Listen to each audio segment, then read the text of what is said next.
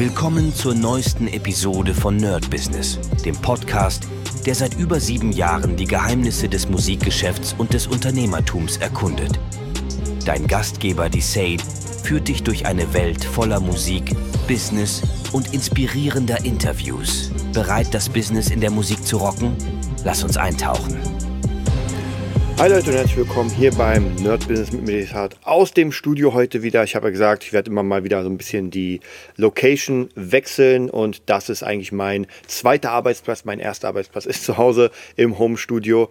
Und ja, heute will ich mit euch über ein wichtiges Thema reden und zwar AI-Produktion in der Musik oder AI in der Musikproduktion so ein bisschen in der Richtung, so was kann man da machen, was gibt es da und ähm, warum ist das noch immer so ein ich sage nicht Tabuthema, aber viele versuchen sich da so ein bisschen fernzuhalten. Also AI in der Produktion, nee, auf gar keinen Fall, da mache ich nichts.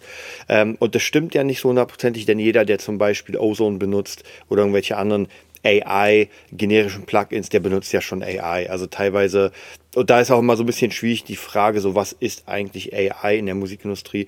Wie weit ähm, kann man es benutzen, um noch zu sagen, es ist meine eigene Musik? Denn AI ist nicht, äh, ich drücke auf den Knopf und der Song ist fertig.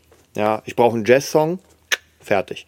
Das, äh, dann sind wir nicht in der Musikproduktion, das sage ich immer wieder, sondern dann sind wir einfach im Verkauf. Ich habe ein Produkt, das ist sofort fertig und jetzt versuche ich das natürlich zu verkaufen.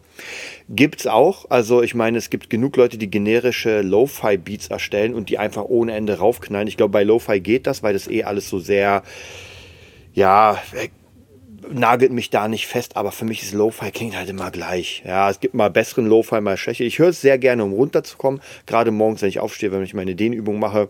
Lo-Fi, geilstes Ding.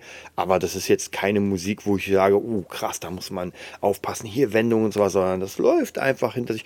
Und da kann ich mir auch sehr gut vorstellen, dass AI das relativ schnell machen kann. Ja, Klick, fertig. Genauso wie irgendwelche generischen Songs, die ich mir von Envato zum Beispiel lade. Das ist so Stock Sachen für Trainingsvideos. Ja, man hat ein Training und darunter läuft einfach ein generischer Song, der ja irgendwie cool ist, aber den würde ich nicht so hören. Den höre ich nur, weil ich dazu trainiere. Jetzt ist natürlich die Frage für uns im Pro Producing-Business so, wie, also was ist so das Interessante für uns? So, welche Plugins machen Sinn und welche machen nicht so viel Sinn? Und da muss ich natürlich immer wieder gucken, so, wohin gehe ich? Was will ich denn damit machen? Und ich werde euch hier ein Beispiel einblenden, vielleicht nicht jetzt, vielleicht gleich, überlegt mal, wo es passt. Und zwar, dann nehmen wir mal an, ja, wir haben jetzt ein, ähm, ein Producing-Studio und wir wollen jetzt einen Song machen. Wir wollen für irgendeinen Künstler einen Song machen und äh, wollen den dann pitchen.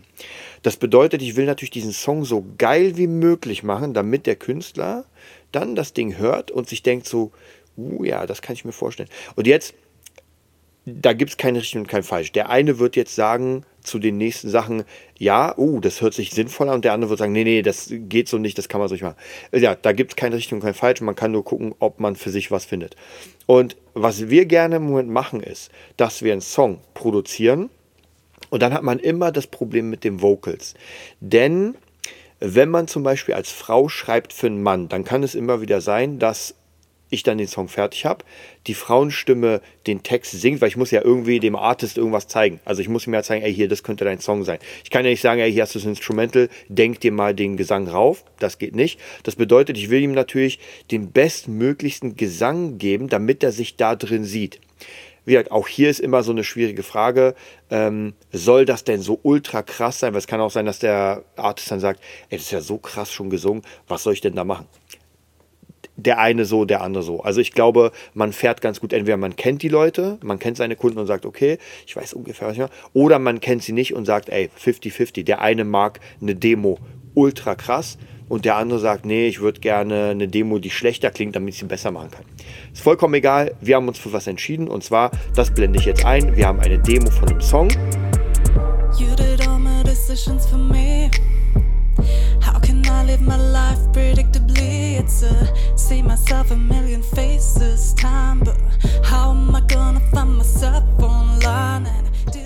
So klingt der mit dem Gesang der Songwriterin. Und so klingt er, wenn ich diesen gleichen Gesang overdappe mit der Stimme von Ariana Grande. Ariana Grande oder Grande? Naja, auf jeden Fall Ariana. Ariane.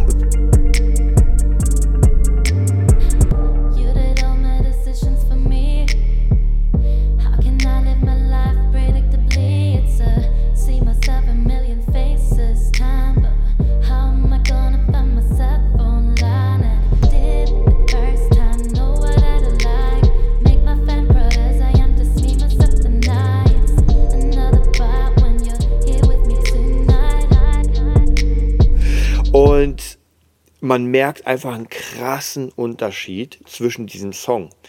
Ähm, und hier geht es gar nicht darum, dass wir die eine Stimme noch mal ein bisschen geiler mischen und noch ein bisschen, sondern es geht ja auch um die, um den Song an sich und um die Qualität der Stimme. Und jetzt ist die Frage, natürlich auch an euch, so, was gefällt euch denn besser? Ist es besser, eine Demo zu rauszuhauen, die jetzt nicht so gut ist? Also im Sinne von, ey, da hat die Songwriterin in dem Fall einfach schnell eingesungen, mit ihrem Mikro raufgemacht und wir bringen sie.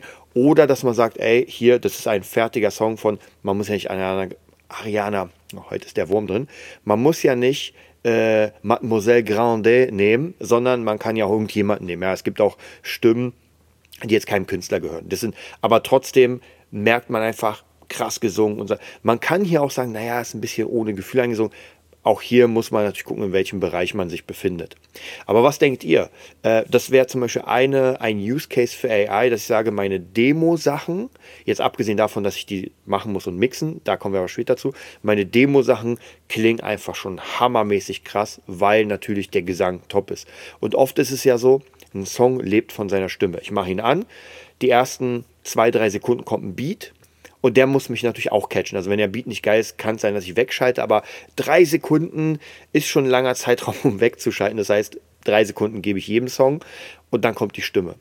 Und entweder sie catcht mich und ich denke mir so, okay, jetzt bin ich dabei oder nicht. Und bei diesem Beispiel, was wir gerade hatten, muss ich ganz ehrlich sagen, wenn ich ähm, die AI-Stimme höre, dann merke ich sofort krass, das float gerade. Und bei der anderen merke ich, ich liebe meine Songwriterin, aber äh, es ist nicht ihr Stil. Das bedeutet praktisch, äh, das wäre halt für jemanden, sie hat ja einen ganz eigenen Stil, der für sie besser passt. Und in dem Fall ist so, ey, es wurde ein Song geschrieben für einen Artist und da muss irgendjemand drauf singen. Egal wie, irgendwie müssen wir es zeigen.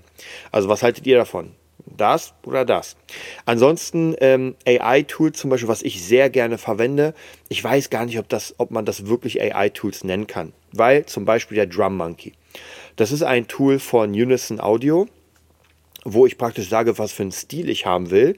Dann drücke ich einen Knopf und er erstellt mir zu diesem Beat einen Stil. Zu diesem Stil ein Beat. So war es richtig. Und ich kann einfach so lange durchklicken, bis ich sage, oh, das ist der Beat. Jetzt könnte man sagen, es ist eine AI. Für mich ist es keine AI, weil es ist praktisch, er nimmt aus einem riesigen Sammelsurium von MIDIs, nimmt er einfach ein paar, baut die zusammen, der wird sicher eine kleine Intelligenz haben, wie, und ähm, dann kriege ich ein Ergebnis. Weiß nicht. Genauso wie diese ganzen anderen Tools, zum Beispiel der MIDI Wizard, auch von äh, Unison Audio.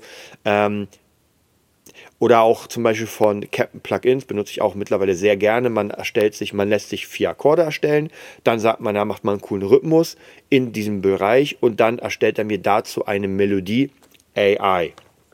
Ich finde es keine AI-Melodie, weil äh, er nimmt einfach nur, also er weiß, welche Akkorde gespielt werden. Ich gebe ihm die Information, benutze nur die Akkordnoten oder benutze Übergänge und er macht es dann für mich. Also gebe ich ihm schon sehr viele Informationen.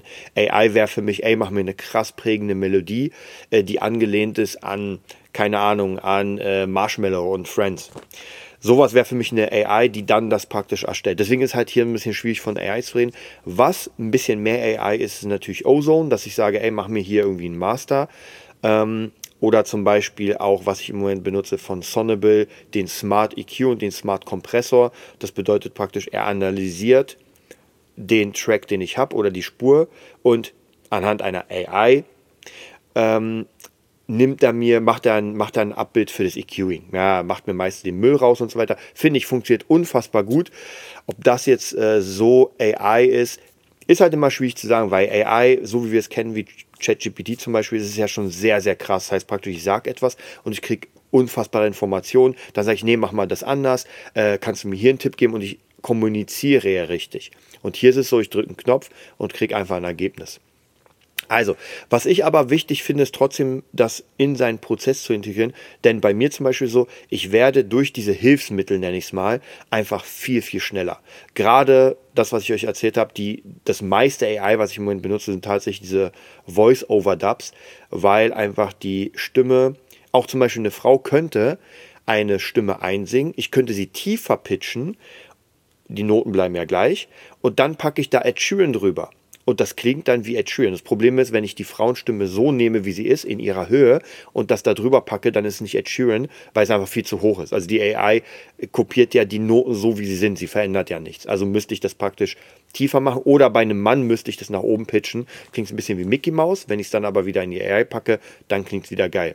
Also auf jeden Fall sehr, sehr interessant finde ich dieses überhaupt dieses krasse Thema mit AI. Ich verwende AI mittlerweile unfassbar gerne, aber auch nur da, wo ich weiß, dass es Dinge sind, die ich, ich sag mal, nicht nicht kann, denn zum Beispiel beim Drum Monkey, alles, was der so macht an Beats, kriege ich auch hin. Ich weiß auch, wie es geht. Aber selbst die Kick zu nehmen, die Snare zu nehmen, die Hi-Hat zu nehmen, hier ein paar Übergänge zu machen, nochmal irgendwie eine Tom zu nehmen, das dauert einfach sehr lang und so. Ich klicke einmal drauf, sage, ey, geil, gefällt mir, aber die Tom gefällt mir nicht, tausche nur die Tom aus, dann drücke ich fünfmal drauf, merke, oh, das ist es. Also praktisch, ich kriege einfach sehr viele Sachen angeboten und kann es selbst wählen. Wie gesagt, wie viel AI da drin ist, ist halt immer schwierig zu sagen, denn für mich ist es keine richtige AI. Für mich wäre auch hier eine AI, mach mir ein Beat wie beim Drake-Song so und so. So, dann kriege ich einen Beat und ich sage, ja, aber mach ein bisschen Spice Girls rein. Und dann, das wäre für mich eine AI und nicht, dass ich praktisch da durchklicke und mir alle Möglichkeiten anhöre. Ist wie gesagt für jeden ein bisschen anders, aber grundsätzlich arbeite ich immer sehr, sehr gerne mit diesen Tools. Wenn ihr mehr haben wollt zu diesem Thema AI, ich finde es ultra interessant. Ihr wisst ja, beim Podcast hier ist sowieso das Thema AI sehr, sehr krass drin. Dann auf jeden Fall schreibt einfach in die Kommentare, äh, falls ihr irgendwelche Fragen habt. Und dann würde ich sagen, viel Spaß beim Ausprobieren. Das war's für heute bei Nerd Business, dem Podcast, der dir zeigt, wie du in der Musikbranche durchstartest. Wir hoffen, du hast wertvolle Einblicke gewonnen und Inspiration für deine eigene Reise gefunden. Vielen Dank, dass du dabei warst. Vergiss nicht, uns zu abonnieren und mit deinen Freunden zu teilen. Bis zur nächsten Episode. Stay tuned and keep rockin'.